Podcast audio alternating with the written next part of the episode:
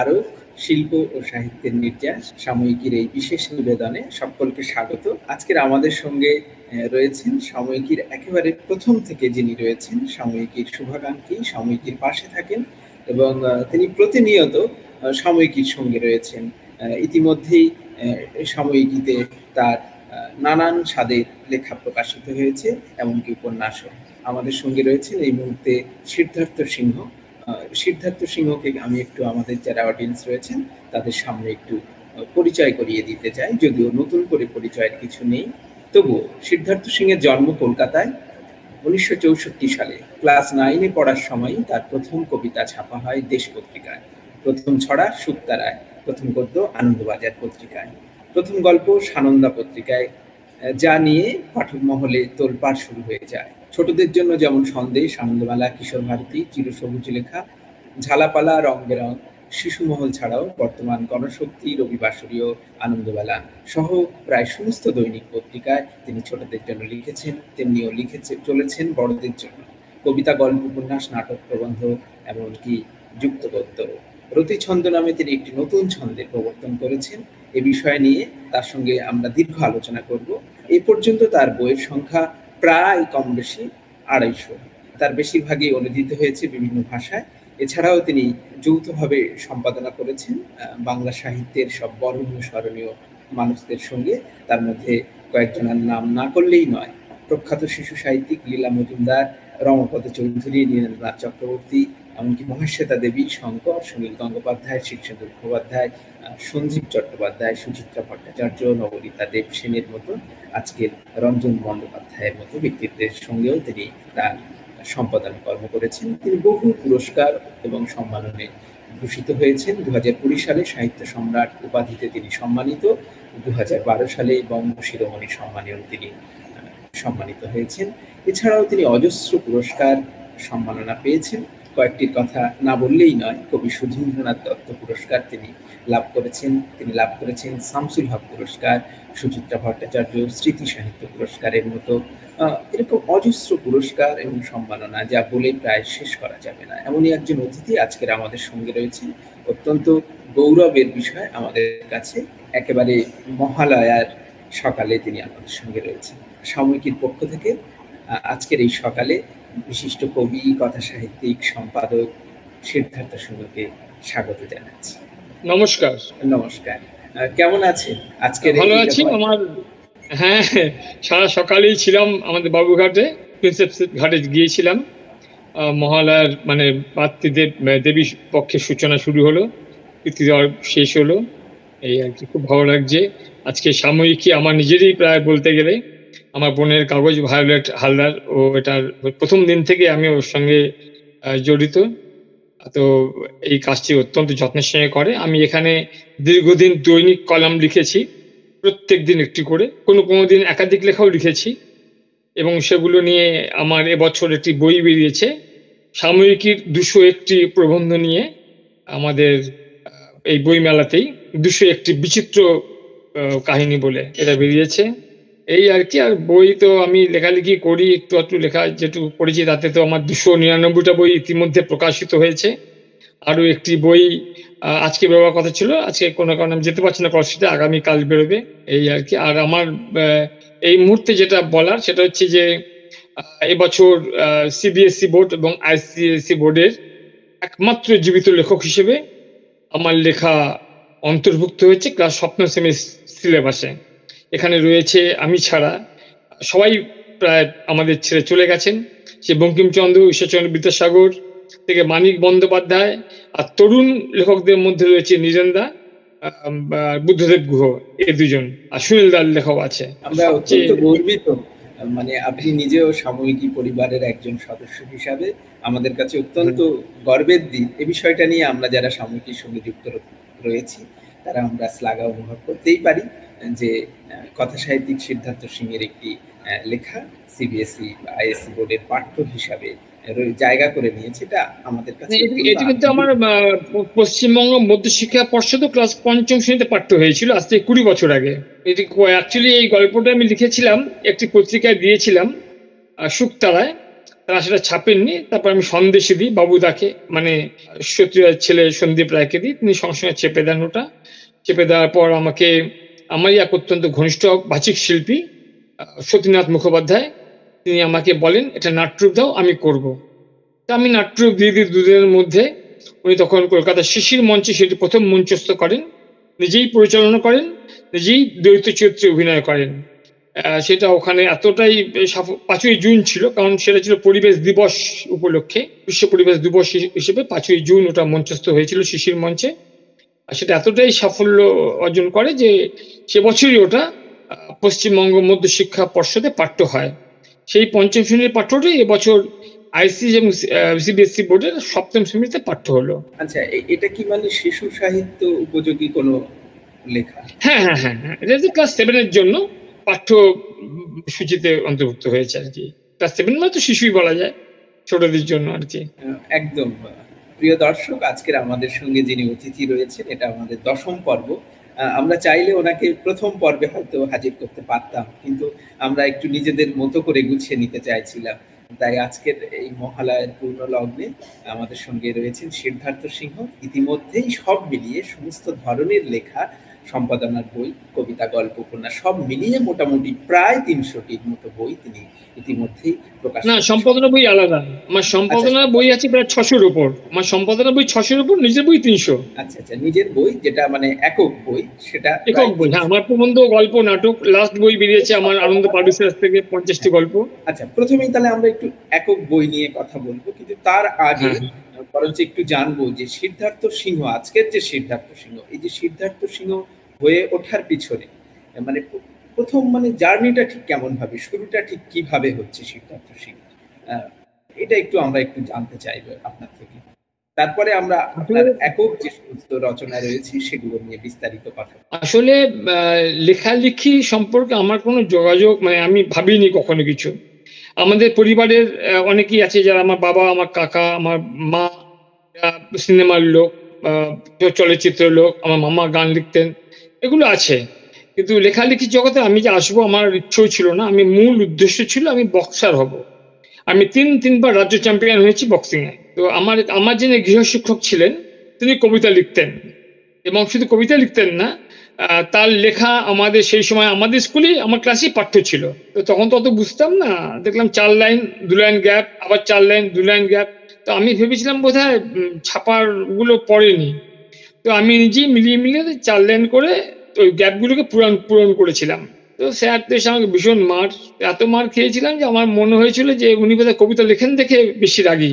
আমিও লিখব। আমার মনে আছে তখন রেডিওর যুগ, তখনও টিভি আসেনি। বুধবার বলে নাটক যাত্রা হতো, সে সময় একটি যাত্রা দেখেছিলাম যে যাত্রা শব্দ শুনেছিলাম রন এই রনে দেবো তাকে সুচাগ্য মেরে দিনি। রন শব্দটা মানে কি আমি জানতাম না। তখন ডিকশনারি দেখে দেখলাম যুদ্ধ। রন নিয়ে একটা কবিতা লিখেছিলাম। লিখেছিলাম, ভুলেও গেছি। আর কদিন পর আমাকে পড়াতে পড়াতে হঠাৎ আমার মাস্টারমশাই যিনি বিখ্যাত কবি, তার নামে রাস্তা হয়েছে কলকাতায়, একটা বিশাল রাস্তা হয়েছে। আমাদের সিএম প্রত্যেক অষ্টমীর দিন তার বাড়িতে যান, কারণ তিনিও তার ছাত্রী। তো উনি একশো বছর হয়ে গেছে। উনি ওই আমাকে দেখে বললেন যে, কে লিখেছে এটা? আমি সবসময় বললাম, আমি লিখেছি। উনি পড়াচ্ছেন এবং ওই লেখাটাকে ঠিক দেখছি, ভাব পড়ছেন। তো যাওয়ার সময় বলে গেলেন যে দেখলাম এটা কপি করে রাখিস। দেখলাম অনেক কাটাকুটি করা আছে। আমি যথারীতি উনি যেভাবে করেছেন, সেভাবে আমি কাটা মানে ঠিকঠাক করে কপি করে রেখেছিলাম। পরদিন দেখলাম তিনি একটি খাম নিয়ে এসেছেন, পঁচিশ পয়সা দামের। তখন পঁচিশ পয়সা ছিল পোস্টাল খরচা এখন তো পাঁচ টাকা। খাম নিয়ে এসছেন, খামের উপর লিখলেন সাগরময় ঘোষ ছয় এবং নয়, সুতারকিন স্ট্রিট, তখন নাম ছিল সুতারকিন স্ট্রিট। কলকাতা সাত লক্ষ বারো, এখন এক হয়ে গেছে ওটা, কলকাতা বারো। তাই লিখে উনি পাঠিয়ে দিলেন। তো দিন পনেরো পর দিকে আমি সাইকেল পিওন এসছে। তিনি একটি বই আমাকে খুঁজছেন। আমাকে দেখে আনলাম আমি সিদ্ধার্থ সিংহ। পা থেকে মাথা পর্যন্ত দেখলেন, দেখে একটি বই দিলেন। দেখলাম বইটার নাম দেশ পত্রিকা এবং একটি চেক দিলেন পঞ্চাশ টাকার। তখন অ্যাকাউন্ট ছিল না আমার। তো আমি বইটা রেখে আমি আগে চেকটা কীভাবে কি করতে হবে সে শুনলাম, খবর নিতে লাগলাম। কি করে ভাঙাবো? বলে অ্যাকাউন্ট খুলতে হবে। তো আমাদের বাড়ির পাশেই তার দুদিন আগে একটা ব্যাংকের অ্যাকাউন্ট ব্যাংক খুলেছিল। তো সেখানে গিয়ে ছ টাকা দিয়ে একটা অ্যাকাউন্ট খুললাম। তখন পাঁচ টাকা অ্যাকাউন্ট খোলা যেত। ছ টাকা দিয়ে অ্যাকাউন্ট খুলে চেকটা জমা দিলাম এবং আমি স্যারকে বলতে গেলাম যে, স্যার, এই লেখাটা আমার ছাপা হয়েছে। তাই বলে তুই এই পত্রিকার নাম শুনেছিস আগে এলাম না এটা হচ্ছে বাংলা ভাষার সেরা পত্রিকা। তুই আজকে এই কাগজটা নিয়ে স্কুলে যাবি। আমি যাব স্কুলে তুই চলে আসবি এগারোটার আগে। আমি গেলাম। আমাকে স্যার বলেছিল টিচার্স রুমে যেতে। গেলাম। সব টিচারদেরকে দেখাল। দেশ পত্রিকায় বেরিয়েছে, তখন আমি নাইনে উঠবো আর কি। এইটে পড়ি নাইনে উঠ, দেখব। এবং তারপর স্যারই আমাকে নিয়ে গেলেন বিভিন্ন ক্লাসে নিয়ে আমার কবিতাটা পড়ে শোনালেন এবং সেদিন হাফ ছুটি হয়ে গেল। তো আমার সেই স্যার ছিলেন, তার নাম দীনেশ দাস থেকে কবি হিসেবে তিনি বেশি পরিচিত। তো উনি এটা করেছিলেন। ওটি আমার প্রথম মুদ্রিত লেখা দেশ পত্রিকায় এই প্রথম নাম শুনলাম। এবং যখন পঞ্চাশ টাকার চেক পেলাম, ওই চেক পেয়ে আমার মনে আমি লিখব। হ্যাঁ? বলছি কবিতা দিয়েই আপনার সাহিত্য জীবন শুরু হয়। হ্যাঁ হ্যাঁ হ্যাঁ কবিতা দিয়ে সাথে জীবন শুরু হয়। গল্প তো অনেক পড়ে। মানে প্রথম গল্প তো অনেক পড়ে।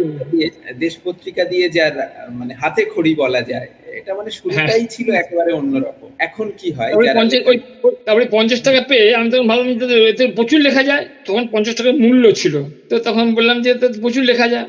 আমি একদিন আর গল্প গল্প গদ্য লিখলাম নিয়ে সোজা চলে গেলাম আনন্দবাজারে। আমাদের সাগরময় ঘোষের সঙ্গে কথা বললাম। ছোট্ট গদ্য যেটা আমি দিতে চাই, বলে কি নাম? আমার নাম সিদ্ধার্থ সিংহ। কি করো, কি লেখো? সব লিখি। আর কবিতা, গল্প, নাটক, প্রবন্ধ, উপন্যাস, যা বলবেন সব লিখব। খালি ছেপে দেবেন। উনি হাসলেন। এসে বললেন, তুমি ওনাকে চেনো?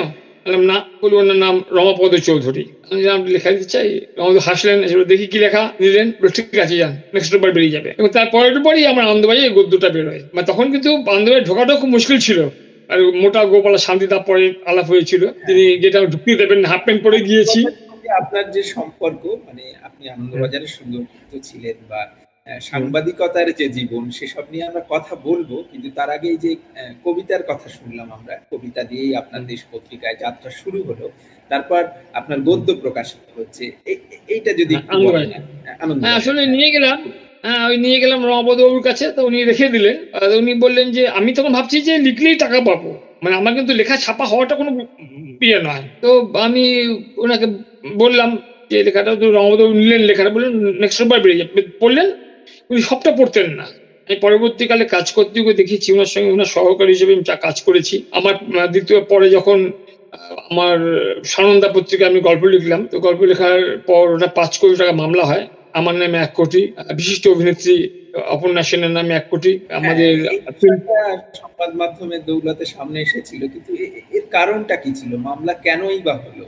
মানে তাদের কারণ ছিল? যে আমার গল্পর যেদিনকে বেরিয়েছিল, তো আমি করতাম কি, আমি তখন ফ্রিল্যান্স করছি সাউন্দা পত্রিকায়। সাউন্দা পত্রিকা এবং বিভিন্ন পত্র পত্রিকায় লেখালেখি করছি। তখন ডকুমেন্টারি বানাচ্ছিলাম।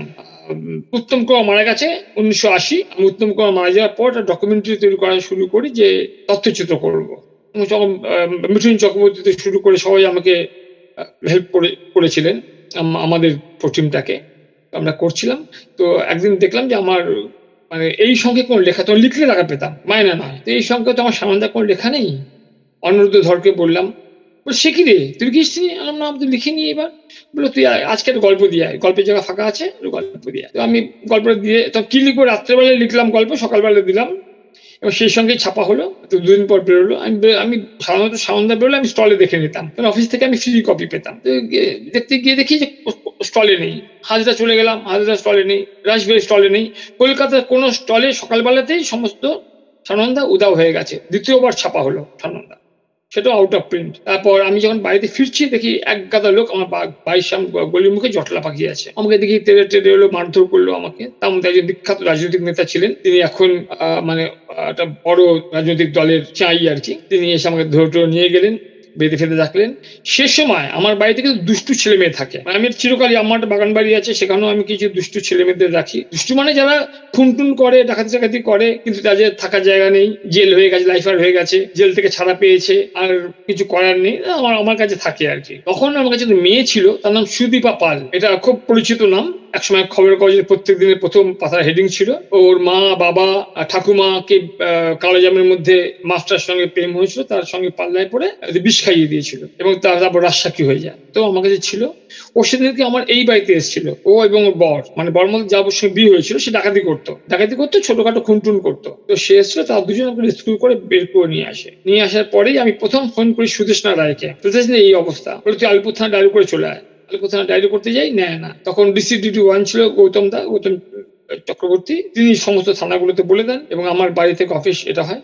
সেদিনকেই তার পরদিন ভোরবেলায় আনন্দবাজার এবং টেলিগ্রাফে আনন্দবাজারের প্রথম পাতায় অনেকখানি খবর, টেলিগ্রাফে ছ কলাম জুড়ে খবর বেরোয়।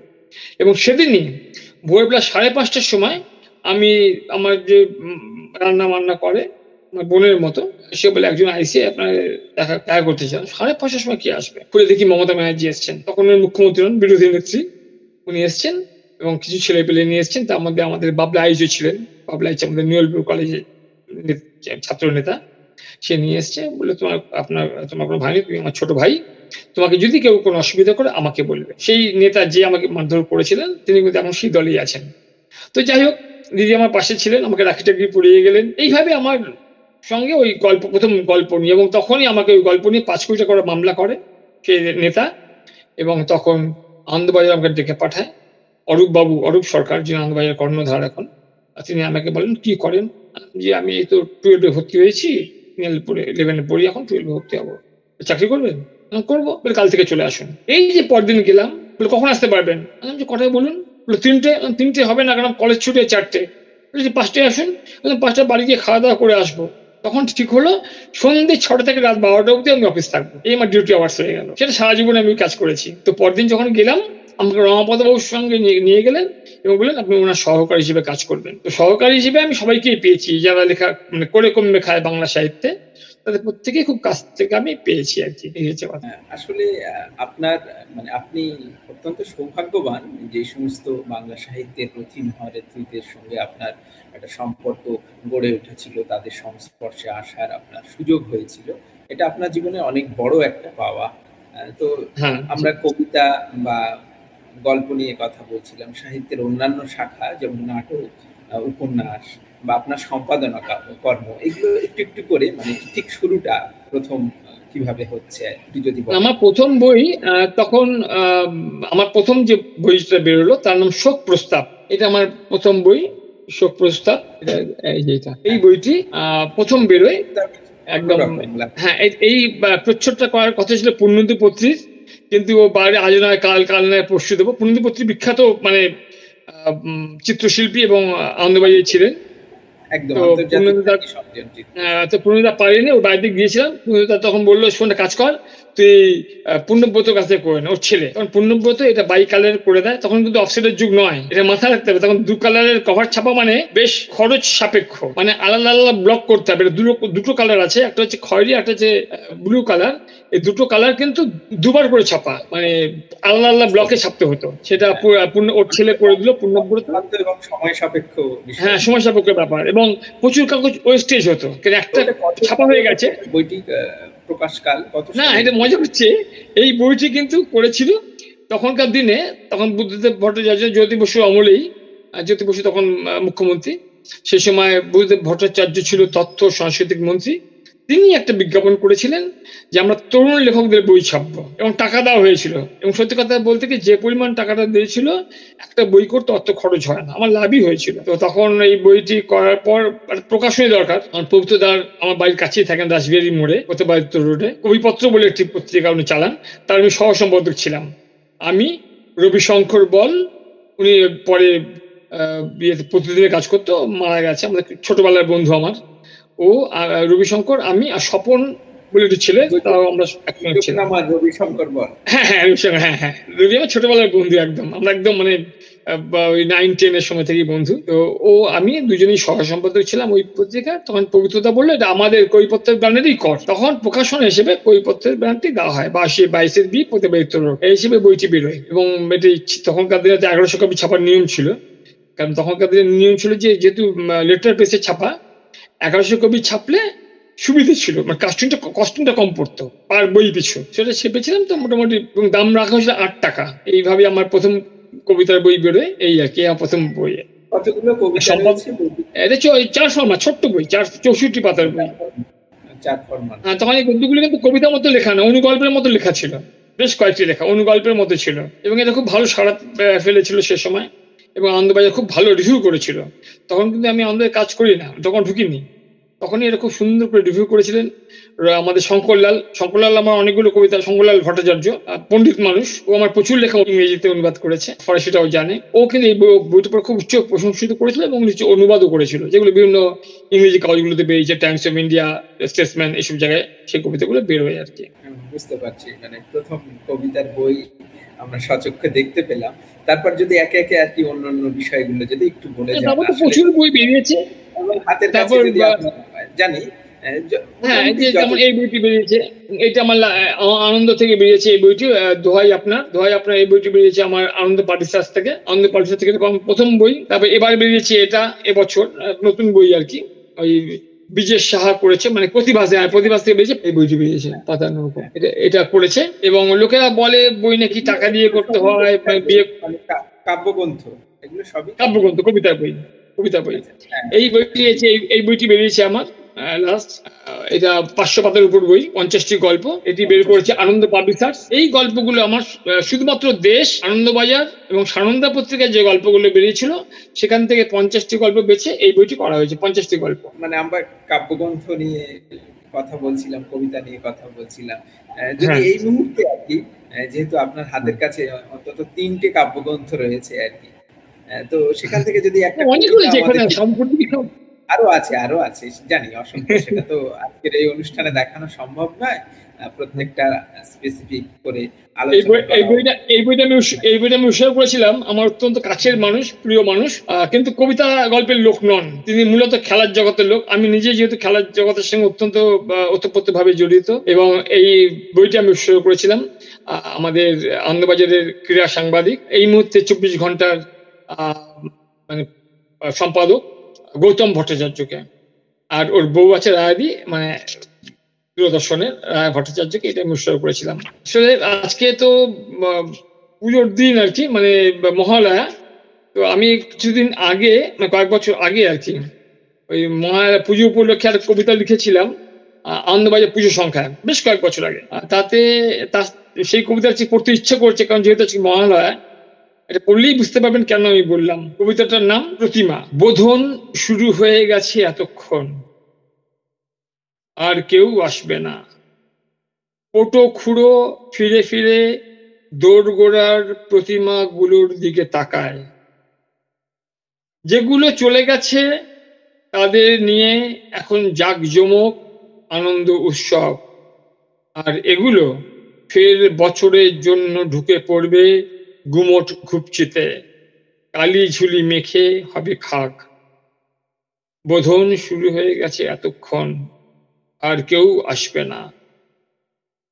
আসেনি কেউই, পেরিয়ে গেছে মেয়ের বয়স। সে এখন এক হাতে সামলায় ঘরের খুঁটিনাটি সব, পুটলি বেঁধে খাবার নিয়ে আসে দুবেলা। বুকটা কেমন আনচান করে ওঠে। খুঁড়ো দেখে আর এক প্রতিমা কখন নেমেছে মাচান থেকে। একদম একদম। আসলে সিদ্ধার্থ সিংহ বহুমুখী প্রতিভার একজন অধিকারী মানুষ। আমরা জানি, আমাদের কাছে তিনি কথা সাহিত্যিক হিসাবে পরিচিত। তিনি উপন্যাস লিখছেন, ছোট গল্প লিখছেন অনুগল্প লিখছেন সম্পাদনা কাজ করছেন, তেমনি আবার তিনি কবিতাও লিখছেন। তা এবং তিনি কি ধরনের, কি মানের কবিতা লেখেন, সেটা আপনারা এই মুহূর্তে শুনলেন। তার নিজের কণ্ঠ থেকে আর কি স্বরচিত কবিতা পাঠ তিনি করলেন।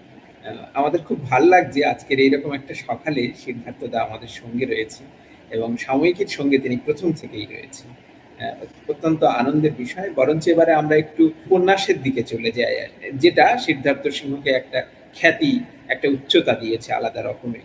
সেটা নিয়ে আমরা একটু কথা বলি। প্রথম প্রকাশিত উপন্যাস, তারপর ধীরে ধীরে আজকের দিন পর্যন্ত তার কতগুলো উপন্যাস প্রকাশিত হয়েছে মোটামুটি আমরা একটু বোঝার চেষ্টা করব এবং সেই সঙ্গে সঙ্গে আরেকটা বিষয় আমি জানতে চাইব, যে সিদ্ধার্থ সিং এর লেখা নিয়ে সিনেমা হয়েছে আর কি, কাহিনী। তার কাহিনী। আসলে অনেকগুলোই সিনেমা হয়েছে অনেকগুলো সিনেমা হয়েছে আরেকটি বই হচ্ছে। আমি একটি বই হ্যাঁ, লিখেছিলাম আমি একটি বই লিখেছিলাম সেই আসল বইয়ের নামটা কি ভুলে যাচ্ছি। সেই বইটির কিন্তু যখন চলচ্চিত্র হচ্ছে নানা পাটেকারকে নিয়ে করছেন। তো সেই বইটির নাম হচ্ছে নমো। কি বইটার নাম মানে আসল উপন্যাস নাম ভুলে গেছি বেরিয়েছে বহুদিন আগেই। আমার নিজেরই খেয়াল থাকে না কটা উপন্যাস লিখেছি। তবে আমার মনে হয় শখানেক তো উপন্যাস সবই আর বেশি ছাড়া কম নয়। আমার প্রবন্ধের বইয়ের সংখ্যা কম আমার প্রবন্ধ বইয়ের সংখ্যা কম হয়তো খুব বেশি হলে খান চল্লিশেক হবে প্রবন্ধের বই। এপার বাংলা ওপার বাংলা মিলিয়ে। আসলে শুধু তো ফিল্মের স্ক্রিপ্ট লেখা বা আমার গল্প নিয়ে স্ক্রিপ্ট হচ্ছে সেটা নয়। আমি কিন্তু হিন্দি এবং আমি অভিনয় করেছি বেশ কয়েকটা সিনেমায়। আমি নাটক করেছি এবং আমার, আমি মিউজিক ডিরেক্টর হিসেবে কাজ করেছি বাংলা সিনেমা এবং ইংরেজি সিনেমায়। বেশ কিছু ইংরেজি সিনেমায় আমি কবিতা লিখেছি। আমার অন্তর্ভুক্ত হয়েছে আমার লেখা কবিতা, ইংরেজি কবিতা। যেহেতু আমি একাধিক ভাষা একটু একটু একটু একটু জানি আর কি। ফলে সেই সব ভাষাতেও লিখি আমি। আমি এখন এবছর আমি লিখেছি আমাদের স্টেটসম্যান পত্রিকার সাউদিয়া সংখ্যা ফেস্টিভ্যাল ইস্যু যেটা, আমরা সাউদিয়া সংখ্যা বলি, ওরা বলে ফেস্টিভ্যাল নাম্বার। তো সেখানেও আমি তিনটি কবিতা লিখেছি, একমাত্র বাঙালি লেখক হিসেবে। এই আর খুচকা একটু করি আর আমি মিউজিক যেহেতু খুব ভালোবাসি। আমার মামা গান লিখতেন, দশ হাজার গান লিখেছেন। এবং, আশা, লতা, হেমন্ত মান্না, সবাই আমার আমার গান গেয়েছেন মামা খুব পছন্দ করতেন আমাকে। এই হিসেবে আর কি, তো ওই গান টান বা সিনেমার প্রতি আমাদের একটা ঝোঁক রয়েছে। আমার মামা, আমার মানগুলো বইতে অভিনয় করেছেন। এই আমার ছেলে নিজে, আমার ছেলেও পেঙ্গুইন থেকে বই আছে ওর ও বিদেশে বড় হয়েছে, প্যারিসে। আমার মেয়ে ক্লাস সিক্স থেকে মুম্বইতে বড় হয়েছে সরোজ খানের কাছে। এই আর কি, এইসব মানে ওরা আমাদের পরিবারটা এরকম একটু ছন্ন ছাড়া, আমরা ঠিকঠাক মতো আমরা গুছিয়ে বসতে পারিনি, আমরা একটু অগোছালো ভাবে থাকি। যেমন আমার, আমি এখন যে বাড়িটা আছে, সেটা হচ্ছে আমার আলিপুরের বাড়ি। এই ঘরটা যে ছেলের ঘর, ছেলে ছবি আঁকার ঘর। এই ঘর ছবি আঁকে, পিছনে রয়েছে প্রচুর ছবি দেখবেন, এগুলো করে। আগামী সাতাশ তারিখ থেকে ওর এক্সিবিশন আছে একাডেমি অফ ফাইন আর্টসে দিন পনেরো আগে ও মুম্বই থেকে ফিরলো। পৃথিবীর সবচেয়ে বড় আর্ট গ্যালারি জাহাঙ্গীর আর্ট গ্যালারিতে ওর এক্সিবিশন ছিল। সেখান থেকে এলো। এইরকমই আর কি আমাদের চলে আর কি। মনে আছে? মানে প্রথম প্রকাশিত উপন্যাস কোনটা ছিল? আমার মনে হচ্ছে এটাই বোধ হয় নম নম নামটা আসল কি নাম? আমাকে কি নাম জানো বেশ ওটা ছিল। তবে আমার নিজের লেখা আমি নিজে লিখে তৃপ্তি পেয়েছি। তার নাম হচ্ছে নাম গোত্রহীন। এটির প্রচুর প্রায় তিন বছর ধরে ধারাবাহিক বেরিয়েছিল। কোন পত্রিকায় বেরিয়েছিল এটি? পিটুনিয়া থেকে বই হয়ে বেরোয় এবং এটি এইটা হচ্ছে গোটা পৃথিবীর শিক্ষা স্বাস্থ্য এবং জমি নিয়ে যত কেলেঙ্কারি হয়েছে, তার উপর ভিত্তি করে এটা লেখা খেটে লেখা, পড়াশুনো করে, অনেক তথ্য জোগাড় করে। এই বইটা লিখতে গিয়ে আমাকে বাংলা, হিন্দি, ইংরেজি সমস্ত পত্রপত্রিকা এবং চব্বিশ ঘণ্টা এবিপি আনন্দ, সুমন আমাকে অনেক হেল্প করেছে, সুমন দে মানে ও হেল্প করেছে। রমাপদ চৌধুরী আমাকে হেল্প করেছেন। অনেক তথ্য আমি বিভিন্ন আনন্দবাজার লাইব্রেরিটাকে পুরো ব্যবহার করতে পেরেছিলাম এবং আমি ন্যাশনাল লাইব্রেরিটাকে পুরো ব্যবহার করেছিলাম। প্রচুর তথ্য দিয়ে আমি বইটা লিখেছিলাম, আমি খেটে করেছিলাম। মানে এই ধরনের লেখা মানে আমি একটু একটু শব্দ মিথ্যে লিখি মিথ্যে বলতে বানিয়ে নয় আমার মূল চরিত্রটা শুধুমাত্র ছিল বানানো। বাকি পুরোটা ছিল সত্যি ঘটনা। তবে ওই মেয়েটি মারা যায় আমাদের সত্য ঘটনাকে অবলম্বন করে আপনি প্রথম প্রথম রিয়েলিটি উপন্যাস। এবং সমান নাম দিয়ে। একদম নাম দিয়ে আমি শেষ করেছিলাম। মমতা ব্যানার্জি জিতলেন। যেদিনকে ঘোষণা হলো মুখ্যমন্ত্রী উনি জিতেছেন। তৃণমূল প্রথম এলো দু হাজার এগারো সালে। সেই সময় আমরা বাড়িতে ওই বাইশ সালে তখন ছিলাম ওখানে। বাইশ জনের টুলে উঠে উনি বক্তৃতা দিচ্ছেন। চারিদিকে লোক, হাজার হাজার লোক সব দেখতে গেছে। টুলে উঠে দাঁড়িয়ে বক্তৃতা দিচ্ছেন। সেখানে শেষ করেছিলাম। তার আগে যাবতীয় যা কিছু ঘটেছে কেলেঙ্কারি, জমি কেলেঙ্কারি, শিক্ষা কেলেঙ্কারি থেকে শুরু করে গোটা পৃথিবী, শুধু ভারত নয়, সবটা নিয়ে একটু লেখা। নাম দিয়েছিলাম, নাম গোত্রহীন। এটা লেখা যখন ধারাবাহিকভাবে বেরোচ্ছিল তিন বছর ধরে, প্রচুর আমাকে ফোন থ্রেটনিং এসব প্রচুর হয়েছিল। কারণ না অরিজিনাল নামে লেখা সব। আর কোন উপন্যাসটা মানে নাম গোত্রহীন তো জনপ্রিয়তা পেয়েছে। কিন্তু আপনার কাছে কোন উপন্যাসটা মানে সিদ্ধার্থ সিং এর পরিচিতিটা আরও বেশি বিস্তৃত করেছিল? মানে নমো। যেটা নাম সিনেমায় হচ্ছে নমো। আসল নামটা কি ভুলে গেছি। অরিজিনাল উপন্যাসটার নাম যেন কি ছিল বেশ। ওই ওই উপন্যাসটা আর কি। মানে মানে দেশ আপনাকে মানে পরিচিত লাভ করাচ্ছে আর কি। হ্যাঁ হ্যাঁ হ্যাঁ এই উপন্যাস আমার নিজের খুব ভালো লেগেছিল, কারণ অদ্ভুত ক্যারেক্টার নিয়ে করা। লোকটা নিজে দেখেছিলাম। মানে তাদের নিজস্ব কয়লা খনি ছিল। একদিন কয়লা খনিটা দেখা যায় যে সব কয়লা খনি পাঠানো কয়লা বিক্রি করা হচ্ছে, তখন তো কয়লা দিয়ে রান্না হতো, গ্যাস ছিল না কারোরই। কয়লা ট্রাকে ট্রাকে যাচ্ছে, সব ট্রাক ফেরত চলে আসছে। কারণ কয়লা খনি যিনি মালিক ছিলেন, তিনি একদিন নেমেছে, কেন কয়লাগুলো এখনও কয়লা হয়ে ওঠেনি? দেখতে যাই। দেখতে গিয়ে দেখে চিকচিক করছে। উনি ভেঙে নিয়ে পরীক্ষা করতে পাঠান।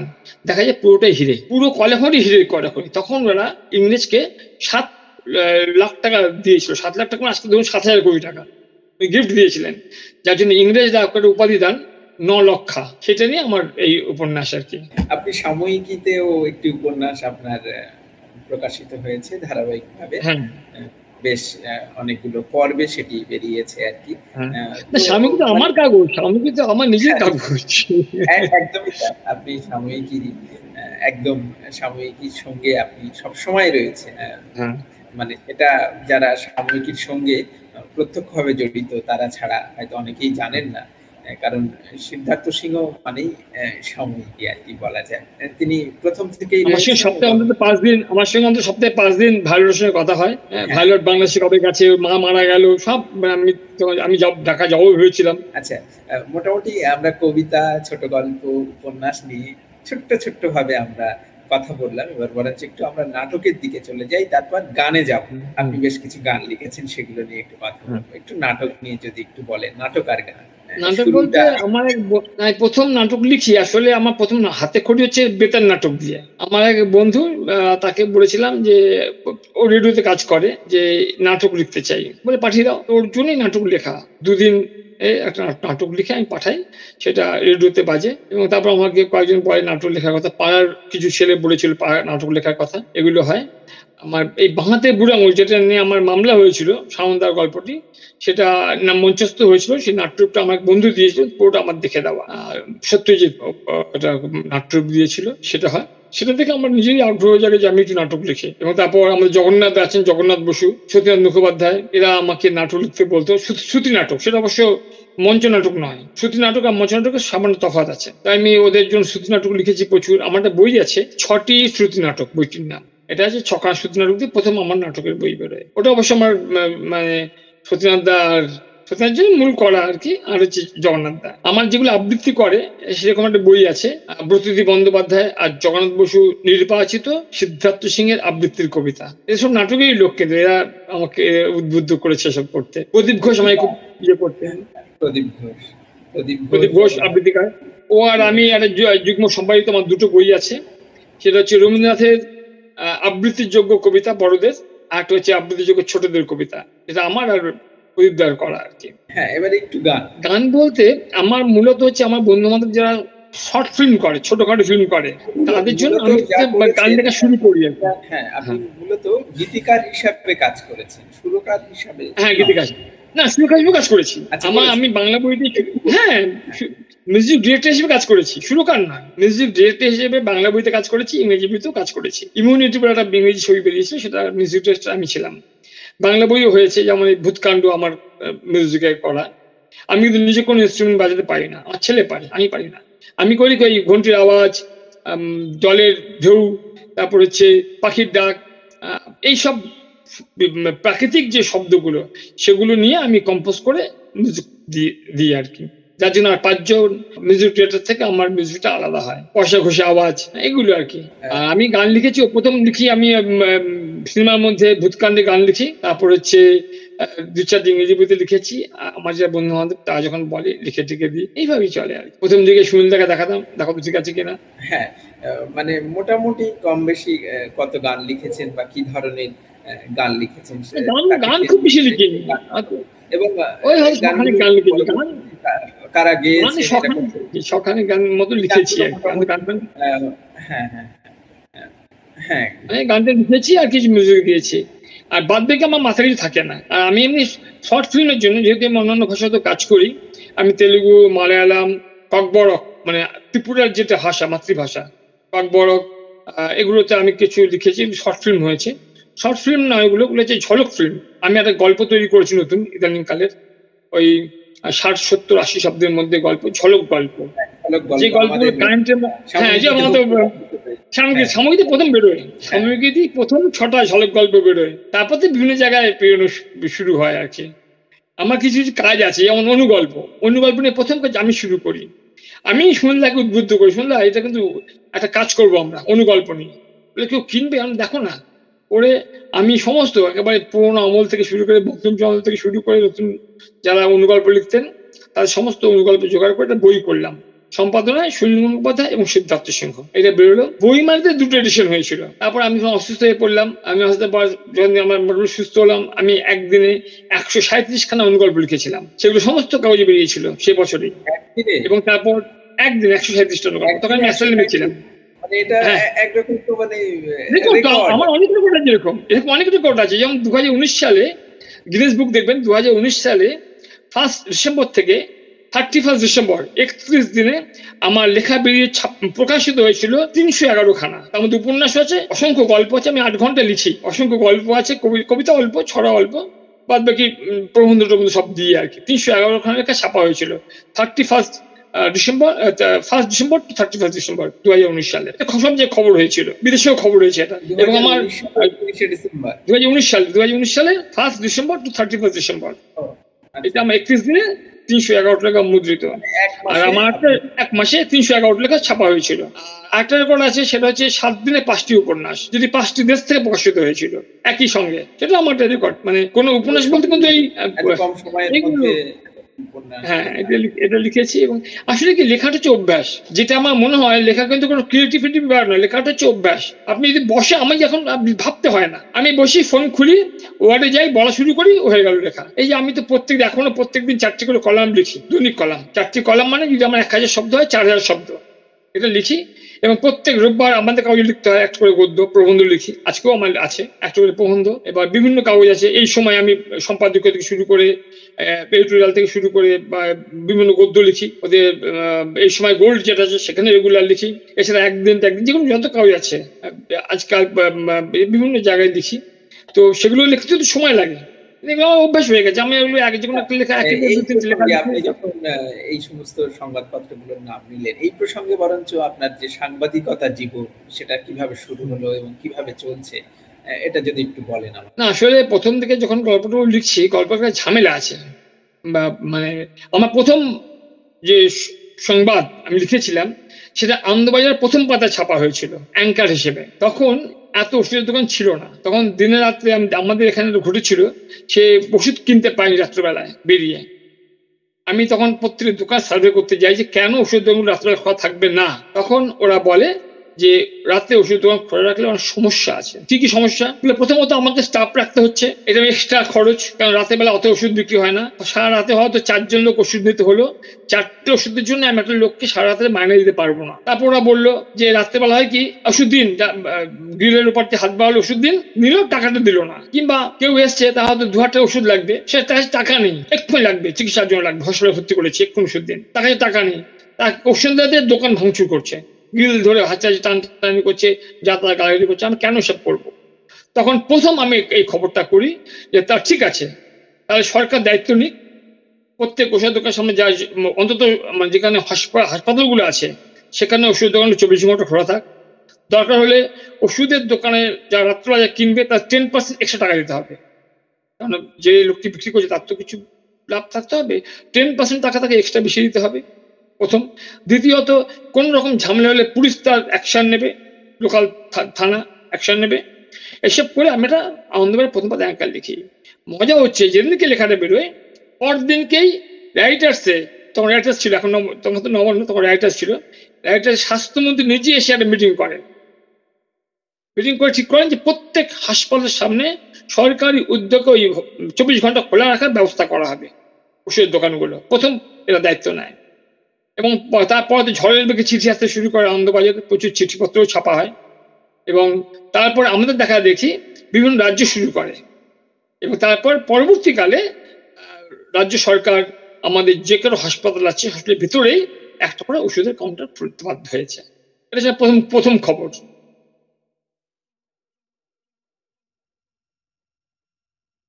বুঝতে পারছি।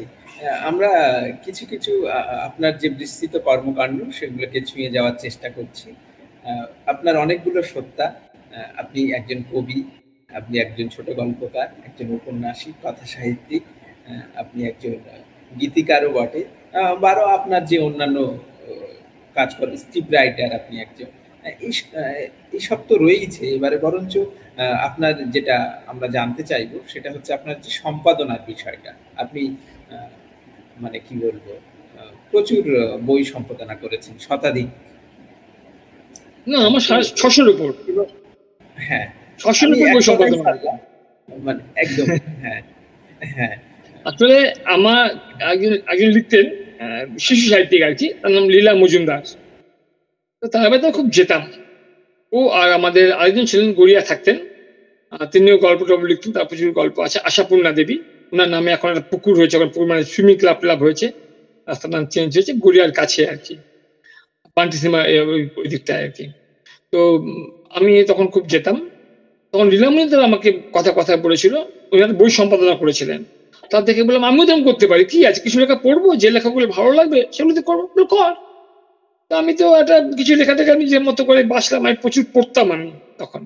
আমি ক্লাস সেভেনে কিন্তু যেগুলো লোকে টুয়েলভে ওঠার পর পরে বা মাস্টার ডিগ্রি করতে গিয়ে পরে কান টেগেল চারবার আমি ক্লাস সিক্স সেভেনে পড়ে ফেলেছি ওগুলো।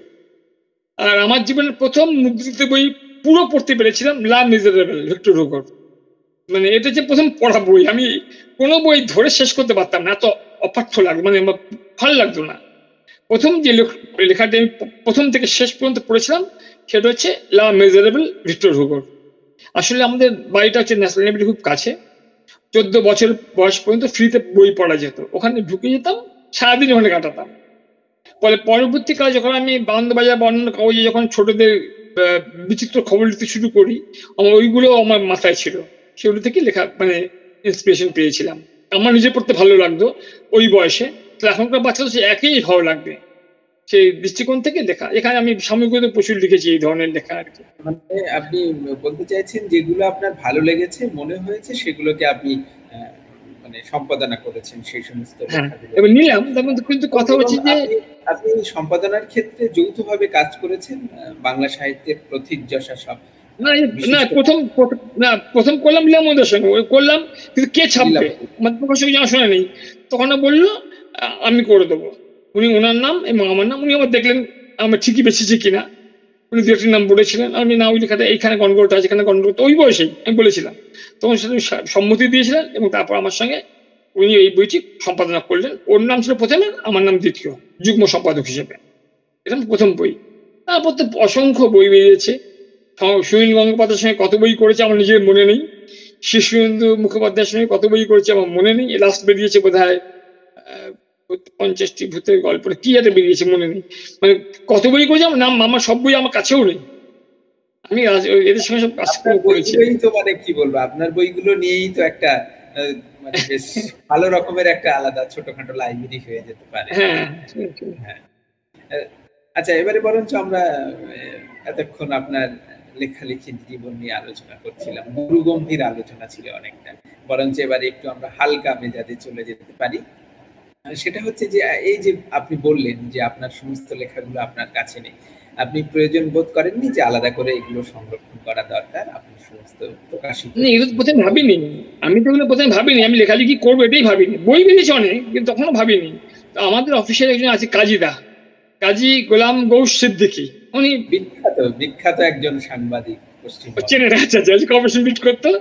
আমার খুব কাছের লোক। গাজীদা আমাকে বলল হ্যাঁ রে তোর এত বই বেরোয় সব বই রেখেছিস?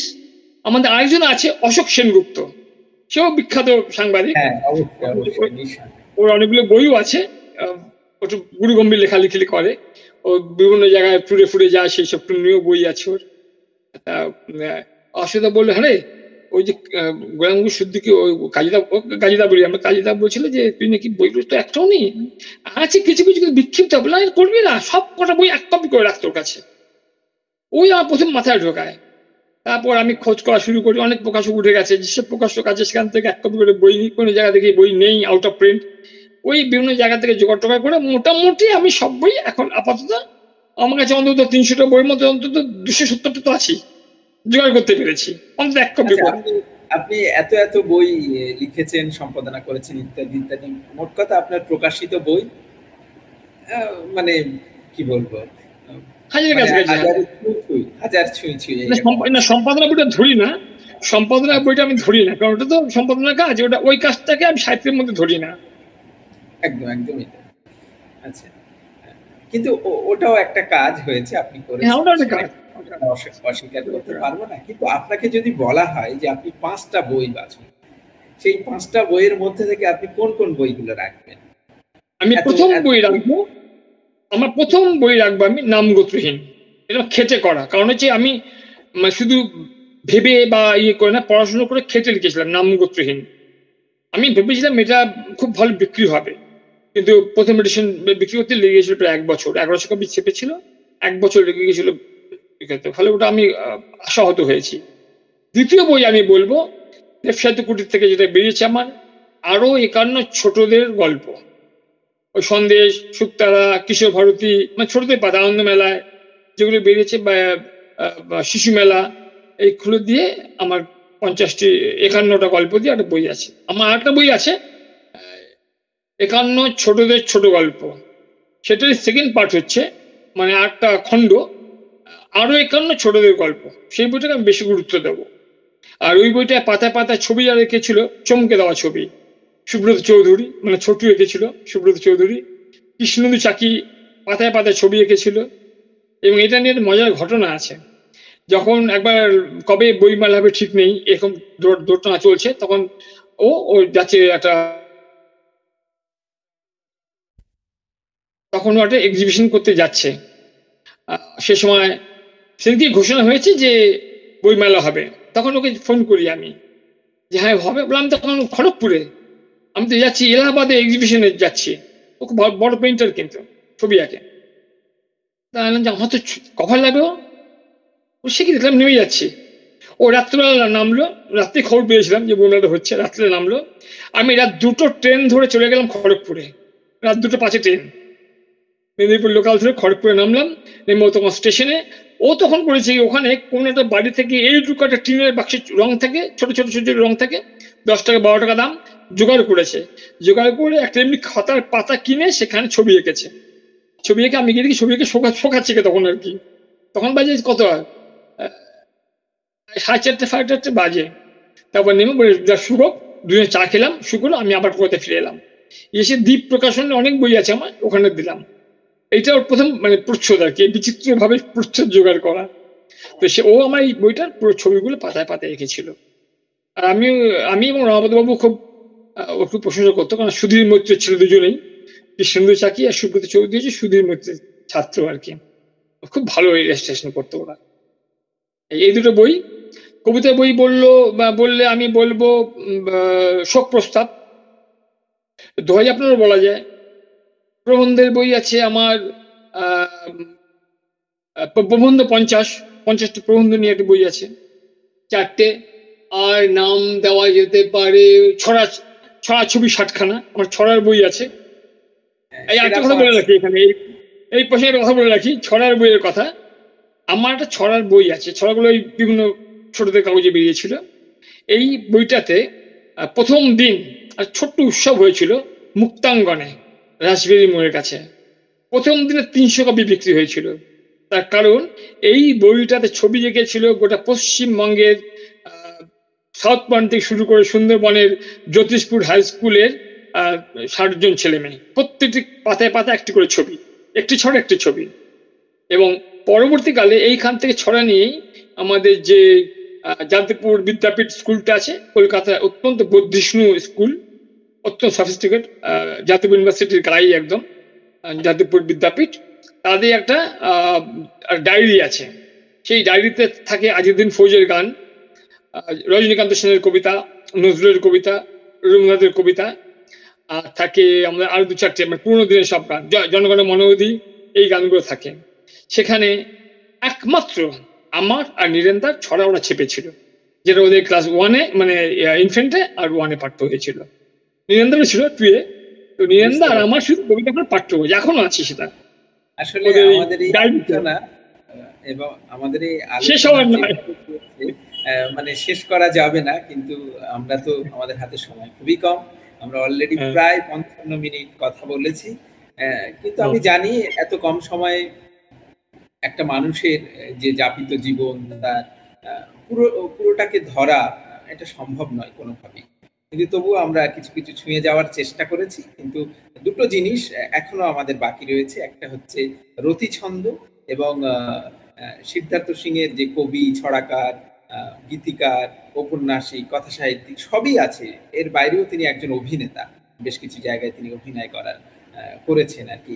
এই দুটো বিষয় একটু আপনার থেকে জানব। প্রথম জানব রতি ছন্দ রতি ছন্দটা কি আপনি এই ছন্দের প্রবর্তক বলা যায়। মানে আপনি ঠিক এই যখন আপনি কবিতা লিখছেন, ছন্দ নিয়ে পরীক্ষা নিরীক্ষা করছেন, সেখানে আপনি একটা নতুন ছন্দের উদ্ভাবন করলেন। এই ছন্দটা কি? দলবৃত্ত?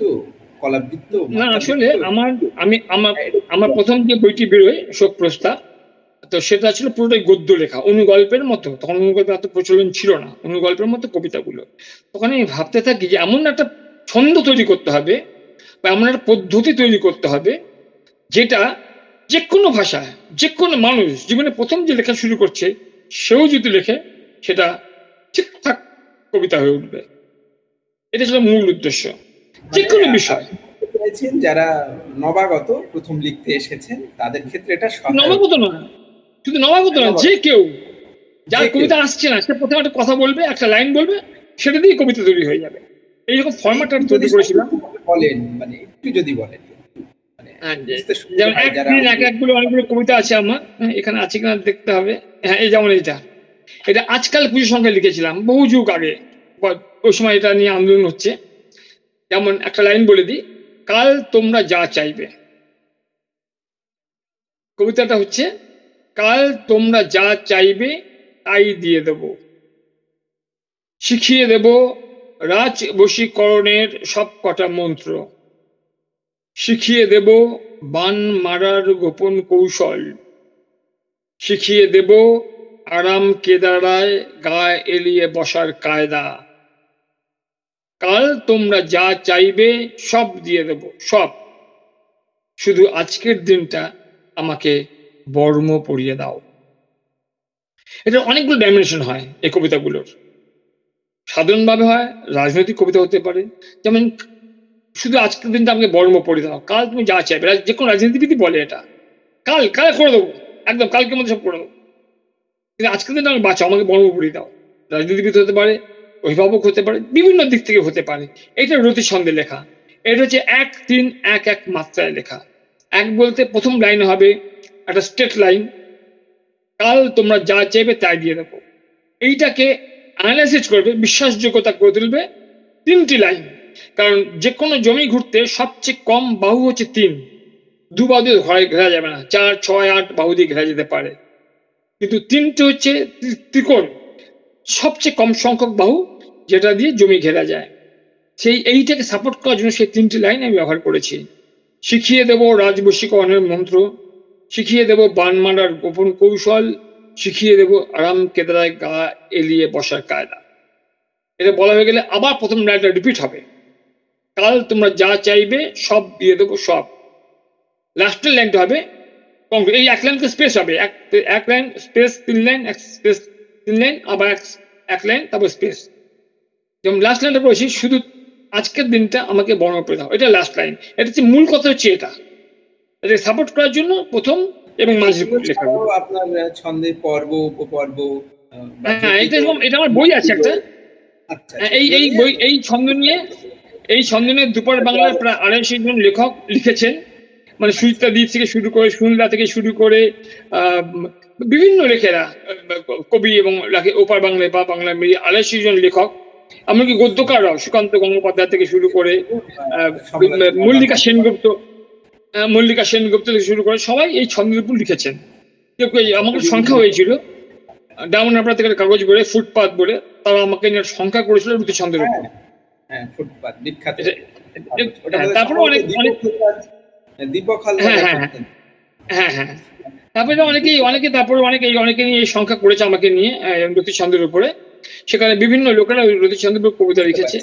মানে। বিপুল দত্ত অনেক অনেক ভার্স এটা সময় সাপেক্ষ মানে আলোচনা। সময় সাপেক্ষ বাবা এই শর্টকাটে বলা যাবে না? হ্যাঁ দু মিনিটে এটা শেষ করা যায় না সেটা বুঝতে পারছি। হ্যাঁ। এবারে শেষ শেষের দিকে আমরা চলে এসেছি অভিনেতা হ্যাঁ। সিদ্ধার্থ। আসলে হয়েছে কি আমি তো অভিনয় নাটক ফাটক করেছিলাম। তো আমাকে একবার অফিস থেকে বলা হলো আনন্দবাজার থেকে মডেল লাগবে। এবং আমার যে চেহারা আমাকে যে দেখতে, আমাকে তো কোনো ভালো কাজে নেবে না। আমাকে রেপা, রেপিস্ট হিসেবে নেবে।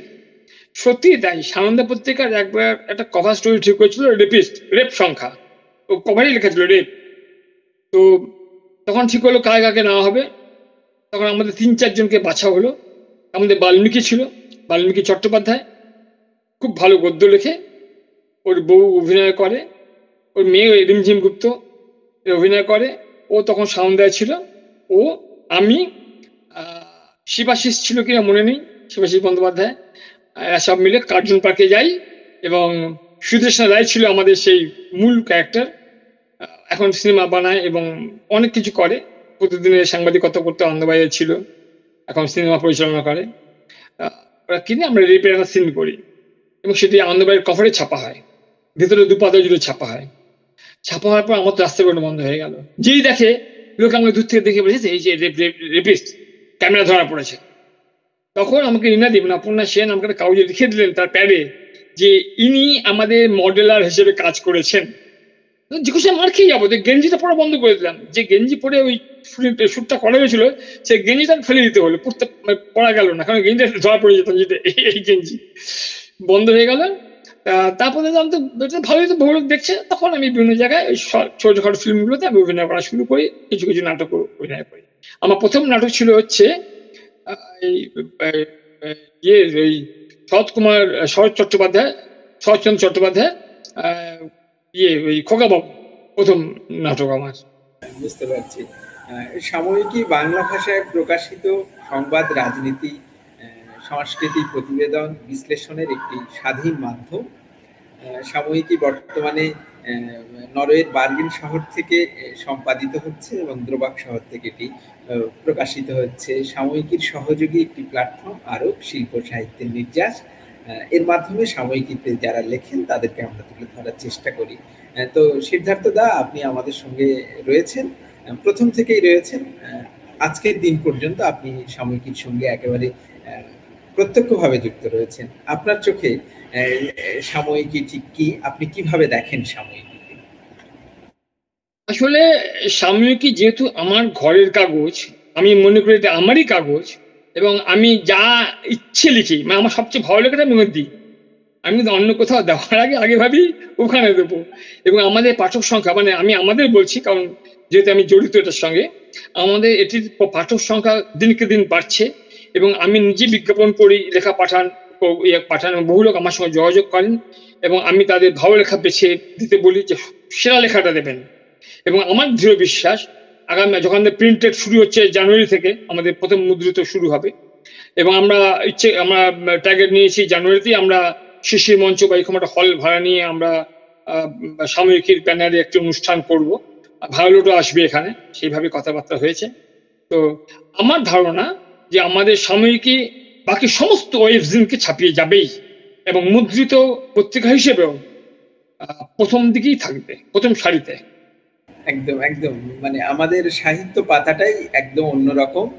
বলা যায় যে সাময়িকীর একটা প্রাণ কেন্দ্র হয়ে দাঁড়িয়েছে সাহিত্য পাতা আমরা নাম দেখি না। সবচেয়ে বড় সবচেয়ে বড় কথা সবচেয়ে বড় কথা সাময়িক নাম দেখে না। লেখাটা দেখে। নাম দেখে লেখা ছাপা হয় না। আমাদের লেখার ছাপা আমি হ্যাঁ অনেক বিখ্যাত লেখা লেখা ছাপতে পারি না কারণ লেখাটা আপনাদের মার্ক নয় দেখে।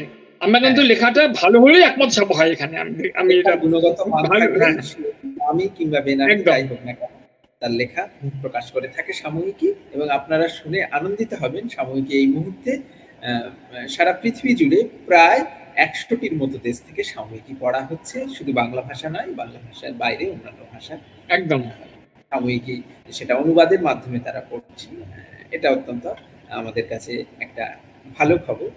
তো শারদীয়ার এবং আজকের এই মহালয়ের পূর্ণ লগ্নে সিদ্ধার্থ দাকে শারদ শুভেচ্ছা জানাচ্ছি এতক্ষণ আমাদের সঙ্গে থাকার জন্য। আমরা কৃতজ্ঞতা প্রকাশ করছি। উনি আমাদের সঙ্গে রয়েছেন এবং আগামীতেও আমাদের সঙ্গে থাকবেন। এতক্ষণ সময় দেওয়ার জন্য আপনাকে অনেক অনেক ভালোবাসা জানাচ্ছি এবং আগাম অভিনন্দন জানাচ্ছি। আপনি নন্দিত হয়ে উঠুন বাংলা সাহিত্যের অঙ্গনে এবং আরও বেশি জনপ্রিয় সবার ভালো কাটুক ভালো হোক হ্যাঁ। সবাই আনন্দ থাকুন। একদম। আজকের মতো আমরা আমাদের অনুষ্ঠান এখানেই শেষ করছি। সবাই ভালো থাকুন সঙ্গে থাকুন।